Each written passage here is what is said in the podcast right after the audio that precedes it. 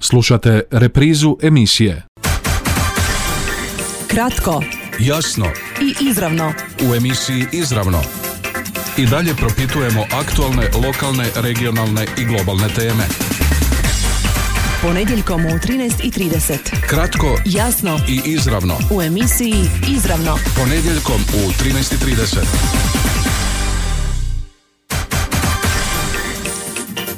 Ne očekujemo sigurno žetvu kao prošlogodišnju, bit će sigurno manji prinosi do 20% nego lane. Bio je veliki problem u proljeće kad je pšenica bila u busanju, nije bilo dovoljno oborina, prvi su ječmovi krenili se skidat, prinosi su oko 6 tona.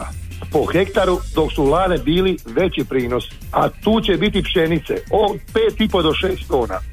Mnogi poljoprivrednici nisu išli u prihrane, koliko treba obaviti 3-4 prihrane radi cijene i um- umjetnog gnojiva i cijene plavog dizela. Plavi dizel nas lane u žetvi koštao 5 kuna, sad nas košta oko 10 kuna.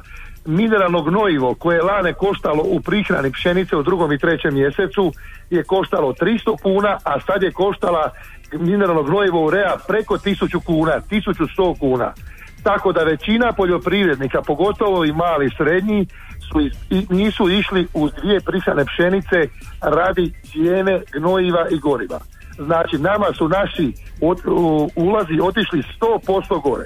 I evo krenula je žetva ječma, opet se ne zna ni cijena, do zadnjih prije 3-4 tjedna se je pričalo o cijeni, izlazili su cijenama potpis ugovore, sad su prvi otkosi pali i cijena se ne zna. Ni cijena ječma, ni cijena pšenice. A ako ćemo gledati na naše ulaze, realna cijena da bude kilogram pšenice ili da, da košta 3 kune. Ako ćemo u, s kojim smo ulazom od, prehranjivali tu pšenicu i s kojim smo je ulazom naših troškovnika proizveli. Jer, jer, jer sam i rekao malo prije, pe- pe 100-200% je otišlo gnojivo gore. A ječam da bude realno do 2,5 kune. Za ječam su sad neki počeli nuditi 2 kune. A prije mjesec dana je bila druga priča. Nudili su 2,30, 2,50. Sad su već došli sa cijenom od 2 kune. Tako nam je zadnjih godina. Mi moramo znati i pošto je gnojivo i pošto je plavi dizel. Ali naš proizvod kad mi proizvedemo mi ne znamo cijenu. Što nam dakle donosi ovogodišnja žetva? U kakvim je uvjetima počela? Po čemu se razlikuje od ranijih? Kakva su očekivanja slavonskih poljoprivrednika? Što nude otkupljivači? Hoće li pšenice biti dovoljno? Tko i kako na njoj zarađuje? Koliko se vodi računa o strateškim poljoprivrednim proizvodima? Kako se Hrvatska snalazi u tim globalnim tržišnim kretanjima? Kratko, jasno, i izravno u današnjoj emisiji izravno odgovaraju Igor Mikulić iz Županijske gospodarske komore Osijek. Gospodine Mikuliću, dobar dan i dobrodošli u emisiju izravno. Dobar dan i pozdrav slušateljima Radio Đakova. A izravno s polja javlja nam se Matija Brlošić iz Hrvatske poljoprivredne komore. Gospodine Brlošiću, lijep pozdrav i dobrodošli u emisiju izravno. Dobar dan, lijep pozdrav Mile tebi, e, tvojim gostima i, našim slušateljima. Evo čuli smo na samom početku emisije razmišljanja poljoprivrednika Marija Milušića. E, Matija, kao što rekoh, vi ste trenutno na polju, pali su prvi otkosi vašeg ječma. Uklapali se to, ovo što ste vidjeli zapravo, i- iz kombajna u procjene koje smo do sad čuli. Pa sigurno da će biti manje nego što je to bilo prošle godine, nekakvi prvi rezultati još nismo ništa vagali, jučer smo krenuli sa žetvom, e, pa bit će negdje procjena u odnosu na godinu prije zasigurno čak i do 20% e, niži prinosi nego što su bili godinu prije.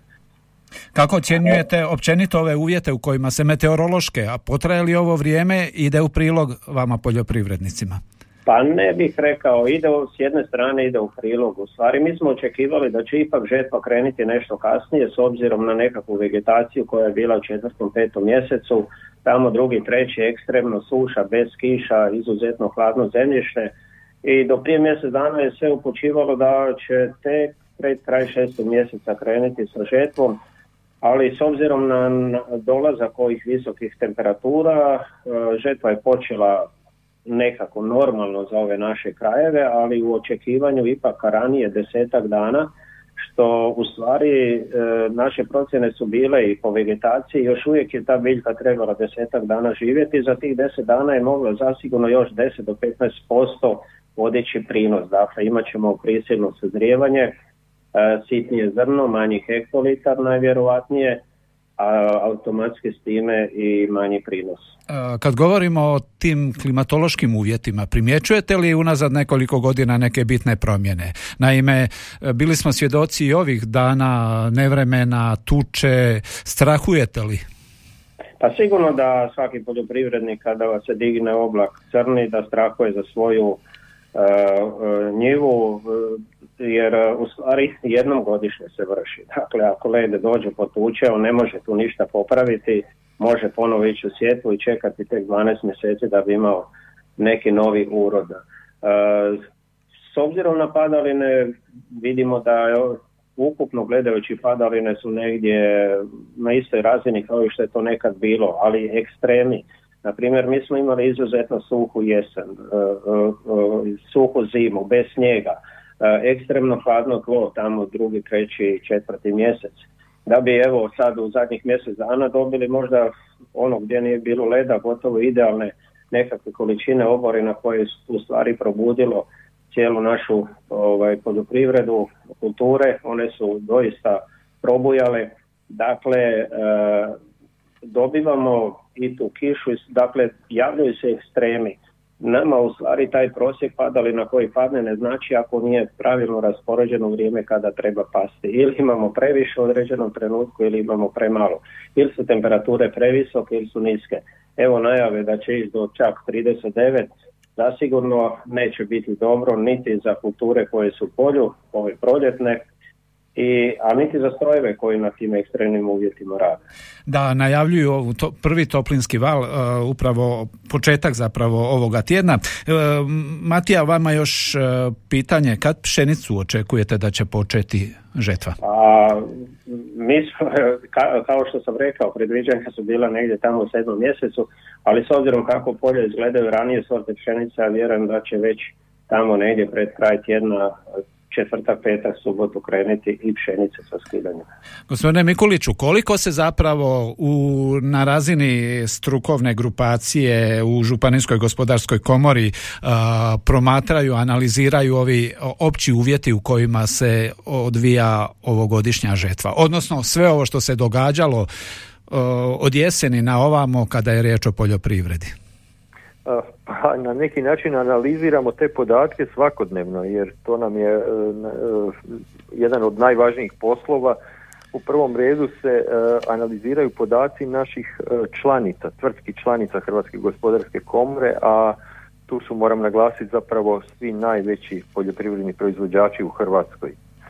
Dakle, sve to pratimo i moram reći odmah da ovo što je gospodin Brlošić rekao, to su doista informacije iz prve ruke.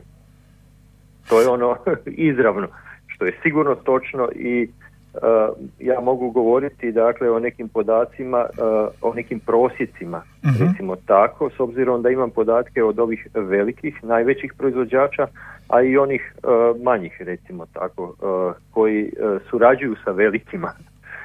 Jesu li tu, kad to spominjate, jesu li tu velika odstupanja kad su u pitanju evo, manji poljoprivredni proizvođači i ovi veliki? Pa čujte, odstupanja može biti, međutim i kod velikih ima odstupanja uh, ovisno o pojedinim uh, lokacijama, mikrolokacijama. uh Ali kod njih kada se to stavi u jedan prosjek, uh, prinosi i ti ukupni proizvodni rezultati često puta budu ukupno gledano, dakle viši, nešto viši nego kod manjih.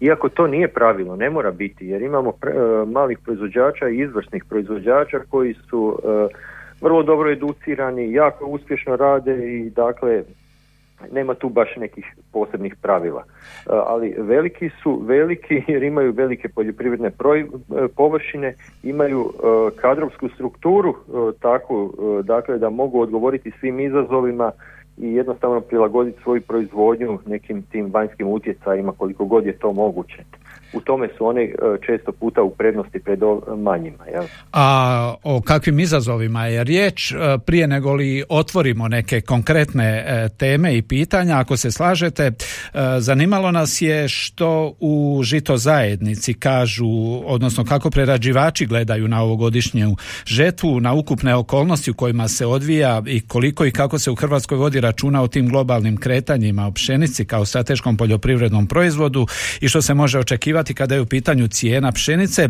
Razgovarali smo o tome s Nadom Barišić, direktoricom Žito zajednice, pa poslušajmo i onda se vraćamo našim gostima, poštovani slušatelji. Pa evo ovako, znači mi smo već više puta naglasili kako je ova godina zadovoljavajuća što se tiče površina zasijanih, oni su, one su desetak posto veće nego godinu ranije odnosno 160 tisuća hektara je zasijano pod pšenicom i očekivanja su da će biti još jedna milijunska žetva s obzirom da su naše potrebe oko 400 do 450 tisuća tona e, znači imamo više nego pola za izvoz.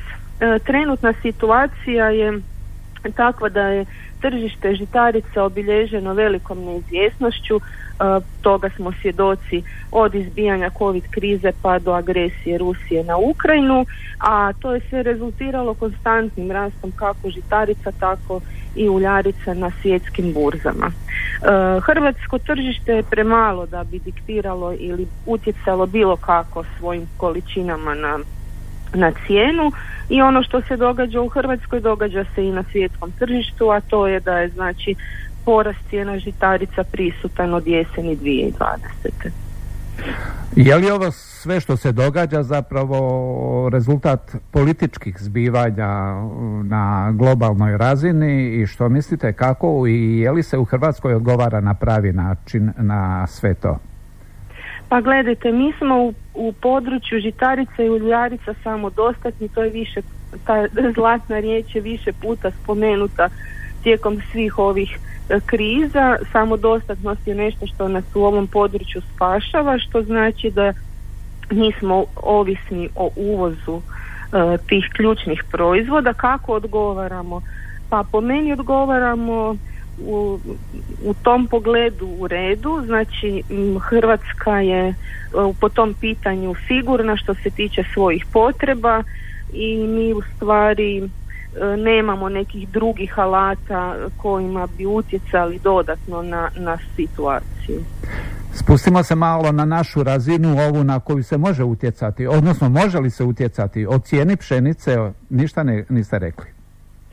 Koliko, će, koliko će prerađivači, odnosno otkupljivači plaćati e, proizvođačima? Cijena pšenice je ono što žito zajednica uvijek e, iznova ponavlja e, tržišna i ona je stvar tržišta. Mi zadnje podatke imamo iz početka lipnja, znači kada se za četvrtu klasu nudilo 2 kune i 15, E, to je znači žito Osijek već drugu godinu zaredom ide s kotacijskim cijenama. Sada vidimo da i oni stavljaju cijene na upit.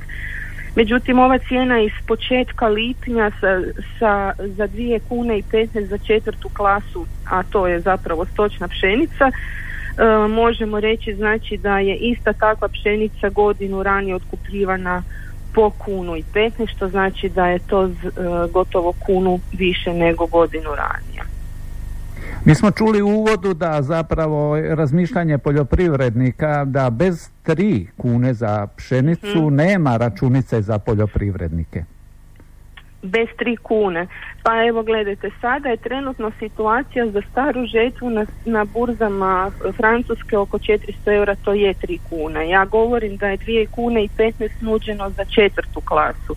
Kakva će cijena u žetvi biti, to će se, to će se vidjeti a da li će prva klasa i premium biti po tri kune, to je stvarno ovoga i mogući scenarij, jel? Ali ne možemo govoriti za tri kune za četvrtu klasu, zasigurno. I za kraj, može li se Hrvatskoj dogoditi da svoju pšenicu izveze i onda po skupoj daleko većoj cijeni mora uvoziti? I očekujete li evo, možete li se usuditi, možete li se usuditi prognozirati ta nekakva kretanja na domaćem tržištu kada su u pitanju tih strateški prehnambeni proizvodi, brašno, pšenica? Ne očekujemo, ne očekujemo takav scenarij potražnja za pšenicom je velika, to je diže cijenu, to dovodi naše e, prerađivače u situaciju da moraju nuditi visoke cijene u otkupu. za naše potrebe će biti, naglasili smo uz milionsku e, žetvu, to je daleko više nego što su naše potrebe i ne smatramo da smo u problemu što se tiče, tiče toga da bi se izvezlo pa da ne bi bilo dovoljno za nas. Poštovani slušatelji, gošća današnje emisije izravno bila je Nada Barišić, direktorica Žito zajednice. Hvala vam lijepa. Hvala vama. Kratko Jasno i izravno. u emisiji Izravno. I dalje propitujemo aktualne, lokalne, regionalne i globalne teme. A nakon Nade Barišić, direktorice Žito zajednice, vraćamo se Igoru Mikuliću iz Županijske gospodarske komore Osijek i Mati Brlošiću iz Hrvatske poljoprivredne komore koji nam se javlja, kao što rekoh, izravno s polja. A, Matija, kako komentirate ovo što ste čuli? Posebno kada je u pitanju cijena. Pa uvijek smo žito zajednice imali nekakve cijene koje nama, vratimo se nazad nekoliko godina, gotovo nikad nisu baš odgovarale i poprilično su iritirale poljoprivredne proizvođače sa tim cijenama.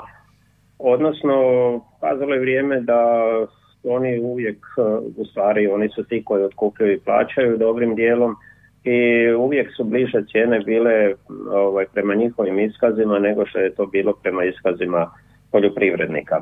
Iako ulazimo u neko novo razdoblje od, evo kao i što je Nada spomenula, kotizacije cijena koje je prošle godine žito pokrenilo i gdje se u stvari moglo vidjeti e, kako se cijene kreću unutar dakle Republike Hrvatske i kad gledamo burze, a velik broj poljoprivrednika danas može otvoriti cijene na burzama i pogledati, u stvari najviše ih to zbunje kada na burzama vide da se cijene, na primjer, pšenice kreću 400 pa čak do 450 eura po toni. I kada to ovaj, podijele, pretvore u kune, dolaze do tri čak i više kuna. I onda se uvijek pitaju kako tamo cijena ta može biti, a u Hrvatskoj ona bude daleko, daleko niža.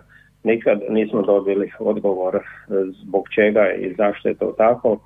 I zasigurno uvijek uh, svjedoci smo priča da u samoj žetvi cijena pada dole. Ja ću samo reći evo da se prije nekoliko dana stara pšenica trgovala po 2 kune 60, a nikad uvijek u povijesti je bilo kada je nova pšenica dolazila, ona uvijek bila nešto skuplja nego što je stara pšenica. E, kao što je sad rečeno, ta cijena je trenutno niža nek što se trguje sa starom pšenicom, malo nije dakle ovaj, po nekakvim pravilima trgovanja, ali očito ovdje u Hrvatskoj e, ćemo svjedočiti i ove godine da ćemo biti gotovo najniži sa cijenama u okruženju. Iz kojeg razloga jednostavno ne znamo i ja se nadam da će poljoprivrednici imati financijske mogućnosti dio pšenice ostaviti za kasnije pa ju tržiti za neko vrijeme kada bi se moglo očekivati da bi cijena i u Hrvatskoj mogla porasti, a svjedoci smo da je ona na ostalim tržištima izuzetno visoka. Gospodine Mikuliću, slažete li se s ovom ocjenom gospođe Barišić da zapravo tržište diktira cijenu pšenice? Je li to baš tako i u Hrvatskoj? Pa uglavnom jeste jer gospođa Barišić je i naglasila da je Hrvatska premala da bi zapravo sa svojom proizvodnjom utjecala bitnije na te uh, inozemne ili bolje, bolje reći svjetske te trendove, odnosno europske trendove u cijenama uh, i pšenice i svih drugih zapravo poljoprivrednih proizvoda. Dakle, ne, toga smo, toga smo mi svjesni. Međutim, unutar uh, Hrvatske same, kad gledamo naše nacionalne okvire, nacionalne granice i to nacionalno tržište, može li se reći da su uistinu u pitanju ti tržiš, tržišne zakonitosti? Pa čujte, i to je tržište. Dakle, e, pšenicu uh, se može prodati po cijeni po kojoj je netko spreman otkupiti može ta cijena biti i 7 kuna po kilogramu, ali ako je nitko u Hrvatskoj neće po toj cijeni otkupiti, e, šta to vrijedi. Ja? uh Želim reći da je to, e, bez obzira na, na to kako sve nastavi sva ta tržišna kretanja, ipak je to tržište. I jasno je da bi svaki poljoprivredni proizvođač volio da što skuplje proda svoj proizvod, da ima što niže ulazne troškove svaki prerađivač bi isto tako htio da što uh, jeftinije kupi sirovinu koju će kasnije preraditi i prodati kao gotovi proizvod. To su logike, ekonomske logike. Gospodine e, Brlošiću, slažete li se vi s tom ocjenom?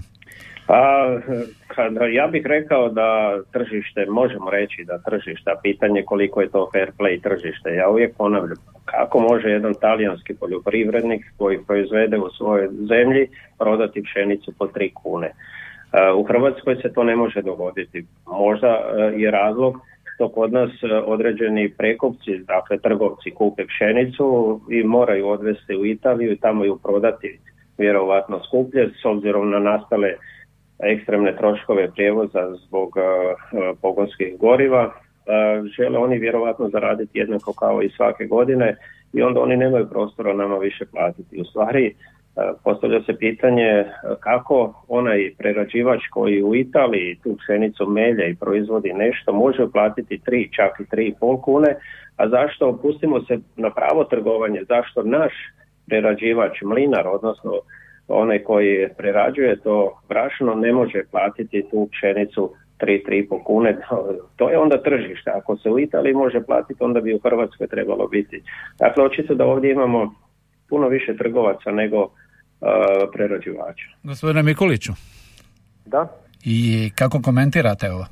Uh, gospodin Brlošić je u pravu. Naša prerađivačka industrija je uh, relativno slabo razvijena u odnosu na evo, konkretno Italiju, Mhm. u odnosu na Austriju, na, u odnosu na, pa čak i na Mađarsku. Je li to onda, oprostite, je li to onda prostor za ove mješetare koji onda mogu tu određ, na određeni način utjecati na cijene? A čujte, e, to je opet ekonomska logika, opet to nije ništa e, izvan onih e, zakonskih okvira i ekonomskih normalnih tijekova i poslovanja. Dakle, trgovina je jedan legalan i legitiman posao. Netko će kupiti jeftino, prodat će skupo. Jer čitava filozofija u tome važno je da plati porez. Ali mi sad govorimo evo o proizvodnji hrane koja ima malo drugčiji, dakle, konotaciju i... i, i Da, posebno u ovim uvjetima Da, da. svjetskim. A, gospodine Brlošiću, e, izravno, znate li kome ćete prodati ječam, po kojoj cijeni i pšenicu i po kojoj cijeni? Pa ja, dakle, ječan govorim sa tvornicom Slada, oni su nudili nama do sad, čini mi se, četiri cijene koje smo mogli prihvatiti, dakle, isto idu kotizacijom cijena, one su išle za sortu, na primjer, koju ja imam od 2 kune 40 do 2 kune 65, E, trenutno je na 2,5 kune, dakle, malo je to čudno, iako imamo kooperativne odnose da na taj način trgujemo, ali evo, shvatimo da je to tržište.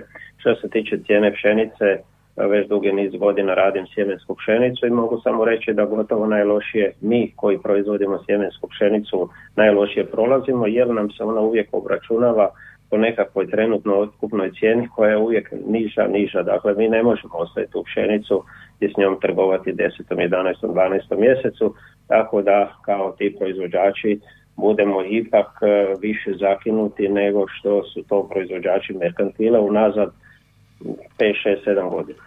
Gospodine Mikuliću, imate li sliku na širem području e, kada su u pitanju ove cijene i pšenice i ječma, kako je stanje?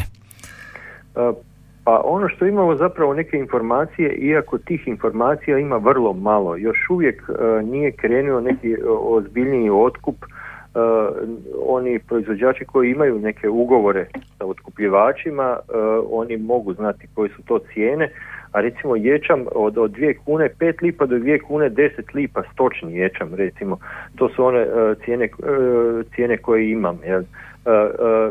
Gospodin Brlošić je spomenuo pivarski ječam 2,5 kune, jel? E, kakve će biti cijene pšenice isto tako ne znamo još e, jer e, praktički nitko nije javno izišao sa nekom cijenom koja bi bila relevantna ovako da kažemo otkupna.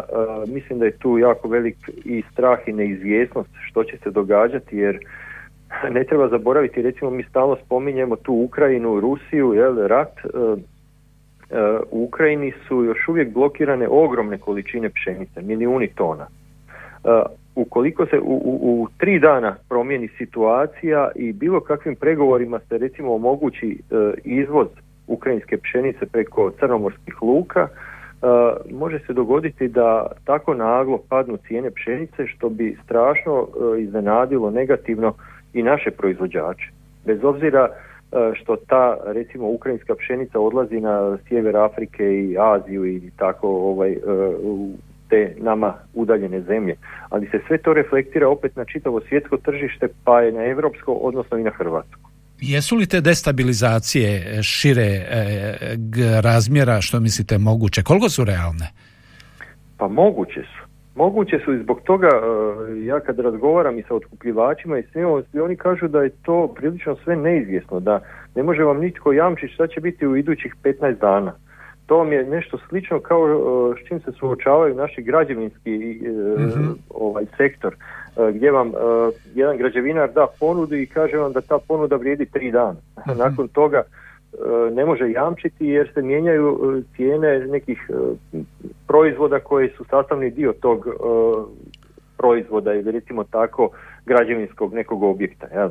Dakle, i sad se događa to da i kad razgovaram sa tim otkupljivačima, oni kažu isto, baš upravo to što smo sad razgovarali, da je velika neizvjesnost da davno prije bi oni izašli sa cijenama, otkupnim cijenama koje bi bile sukladno nekim i tržišnim tim kretanjima i e, vjerojatno zadovoljavajuće bi bile i za naše proizvođače. Međutim, veliki je rizik izaći s tim, jamčiti otkup po nekoj cijeni, a, a da se dogodi neki lom koji bi imao negativan poslovni utjecaj na bilo koga što nitko ne želi sebi priuštiti ili svoje firmi. Jel? A sve se to odražava zapravo u konačnici na krajnjeg potrošača. U tom kontekstu je li su li moguća nekakva poremećaj kada je u pitanju cijena kruha kao osnovnog prehrambenog proizvoda u Hrvatskoj? Pa e, sigurno da će e, se sve reflektirati, e, odnosno da će se na, na ove cijene poljoprivrednih proizvoda kakve su danas, e, e, dakle oni krajnji finalni proizvodi, prehrambeni e, artikli na našim policama će se vidjeti kroz njihove cijene za nekoliko mjeseci. Jer kad smo prošlo ljeto pričali o pšenici koja je bila kunu i 40 lipa otkupna ili možda i više ili manje, E, gdje su poljoprivredni proizvođači sa onim tadašnjim ulaznim troškovima iz 2020. godine, dakle e, bili su i tekako zadovoljni sa tom otkupnom cijenom pšenice, onda smo e, isto tako upozoravali da će tu razliku netko morati platiti. To se vidjelo kroz inflaciju, kroz rast cijena hrane. Naravno, na taj rast cijena hrane nije utjecala samo cijena recimo te pšenice, sada govorimo konkretno. Jel? Uh-huh. Utjecali niz drugih, dakle, ovih parametara, narušeni opskrbni pravci recimo, E, cijene goriva, jel, cijene nafte i tako dalje, ali ipak, kako ono kažu, e, nema besplatnog ručka ili nema besplatne večere. Netko to mora platiti. I zna se na kraju tko to i plaća. Gospodine Brlošiću, zaključno, očekujete li vi nekakve, koliko su realne destabilizacije kada je u pitanju tržište, kada evo te pšenica kao temeljni prehrambeni proizvod na koji se zapravo bazira sve, ako još tome dodamo uh, energente i sve ono što ide uz njezinu preradu, transport i slično, onda dobijemo ovo što imamo imamo sada? Pa zasigurno nas niko nije pitao, na primjer kada nam je gnojivo s pet puta otišlo gore nešto, kad je koštalo 200 kuna pa je kasnije 1100 kuna, niko nas nije pitao želite uzeti, je to možda preskupo. Dakle i onda smo ušli u nekakav rizik da li to treba baciti ili ne baciti i, i odnosno koliko ćemo. Dakle, mi smo te novce potrošili i zasigurno bi trebali pokriti neke troškove. Odnosno, e, ovo će sada proći, žetva će završiti, ali ova cijena koja će u stvari biti, po kojoj će se cijeni otkupljivati pšenica, ona će u stvari biti e, nekakva nekako mjerilo koliko će se ići na jesenu sjetvu. Ako ona ne bude pokrila troškove, s obzirom da će sjetva ekstremno biti skupa, ostaje bojazan da će se značajno smanjiti površine pšenice e, pod pšenicom. Dakle, tu bi trebalo na neki način, bez obzira kako država želi iz toga izaći ili ne i mislim da bi država trebala voditi brigu o prehrambenim potrebama svojih građana i, i sigurno je teško je tu procijeniti, ja razumijem i prerađivače ako danas kupe skupo, a za tri mjeseca neka ukrajinska pšenica dođe pa su mogla jeftinije kupiti i na taj način pitanje je kako će ostati. Dakle, svi smo u istom loncu i jednostavno teško uopće može neko prognozirati šta će biti za mjesec dana. U tom kontekstu činjenica da smo, a to ste rekli svi, odnosno i gospođa Barišić i gospodin Mikulić, da smo samo dostatni, je li to dovoljno jamstvo da se ne moramo bojati? Teška je riječ, ali moram ju spomenuti gladi, gospodine Mikulić. Ma, gladi se sigurno ne moramo bojati. E, ono što je gospodin Brlošić i u posjeti upozorio zapravo ovaj, što će biti na jesen recimo ovaj, to je možda poslovni strah glad sigurno nije problem niti će biti dugo vremena na ovim prostorima bar se nadam ali dakle sada kad pogledamo čitav kontekst čitavu tu svu priču cijene goriva cijene mineralnih gnojiva što će se događati na jesen, e tu malo postoji doista jedan strah, pretpostavljam kod svih poljoprivrednih proizvođača, jer jesenska sjetva će zapravo tek pokazati gdje smo, jel, na neki način, s obzirom na ta visoka ulaganja i sve ono što će se događati oko nas. Jel. Dakle, tu postoji neki doista i treba postojati oprez kod svakog proizvođača, a gladi se ne trebamo sigurno bojati. A, gospodine Brlošiću, u tom kontekstu, na ovim prostorima kad god je bila određena kriza, naši su se ljudi osiguravali kilo, vrećom šećera, vrećom brašna, trebali imati to u kući? Ja, ja vjerujem da svaki poljoprivrednik i svi oni koji gotovo ovdje žive u Slavoniji dobrim dijelom ja mislim da imaju zalihe za godinu dana i brašna i nekakvih potrepština koje su nužne i potrebne i mislim da bi se čak i država tako trebala ponašati i onda bi nam svima na neki način e, bilo lakše. Pšenicu ćemo imati dovoljno, to je sigurno, ne bi trebao biti niko gladan. Imamo sreće, imamo tu površinu u ovim krizama, se pokazalo koliko znači imati svoju poljoprivrednu proizvodnju koja je uvijek bila na marginama ovaj, događanja u našoj državi i sigurno je da uh, je po tom pitanju možemo biti apsolutno sigurni i što je pokazalo unazad 30 godina kada smo imali rat ni onda niko nije bio gladan, dakle očito je naša poljoprivreda otporna, a i poljoprivrednici su nove krize od covid ovaj, odgovorili i sa povećanom proizvodnjom uh, i žitarica, uljarica, dakle nešto je to prirodno u poljoprivredi da kada se krize javljaju da se izvuče neki maksimum da bi se ostvarili ti neki prinosi, odnosno povećali uh, prihodi poljoprivrednih kultura evo, vjerovatno je to u našim genima, a već unazad puno, puno godina, pa i ova godina pokazuje da proizvodimo duplo više nek što je potrebno i da smanjimo u pola, mi ćemo opet za sebe imati dovoljno. Poštovani slušatelji, što nam donosi ovogodišnja žetva, odgovorili su Igor Mikulić iz Županijske gospodarske komore, izravno s polja Matija Brlošić, a čuli smo što o tome kažu i u Žito zajednici, čuli smo direktoricu Nadu Barišić. Cijenjeni gosti, hvala vam na sudjelovanju u emisiji, da kako nastavit ćemo pratiti, pa i ovo što će se, nadam se, događati, ali u pozitivnom smislu i na jesen. Hvala vam lijepa za sudjelovanje u današnjoj emisiji izravno. Hvala. Kratko, Jasno i izravno. u emisiji Izravno. I dalje propitujemo aktualne, lokalne, regionalne i globalne teme. Ponedjeljkom u 13.30.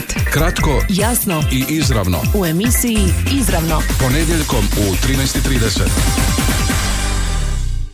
Ovaj programski sadržaj sufinanciran je sredstvima Fonda za poticanje pluralizma i raznovrsnosti elektroničkih medija. Slušali ste reprizu emisije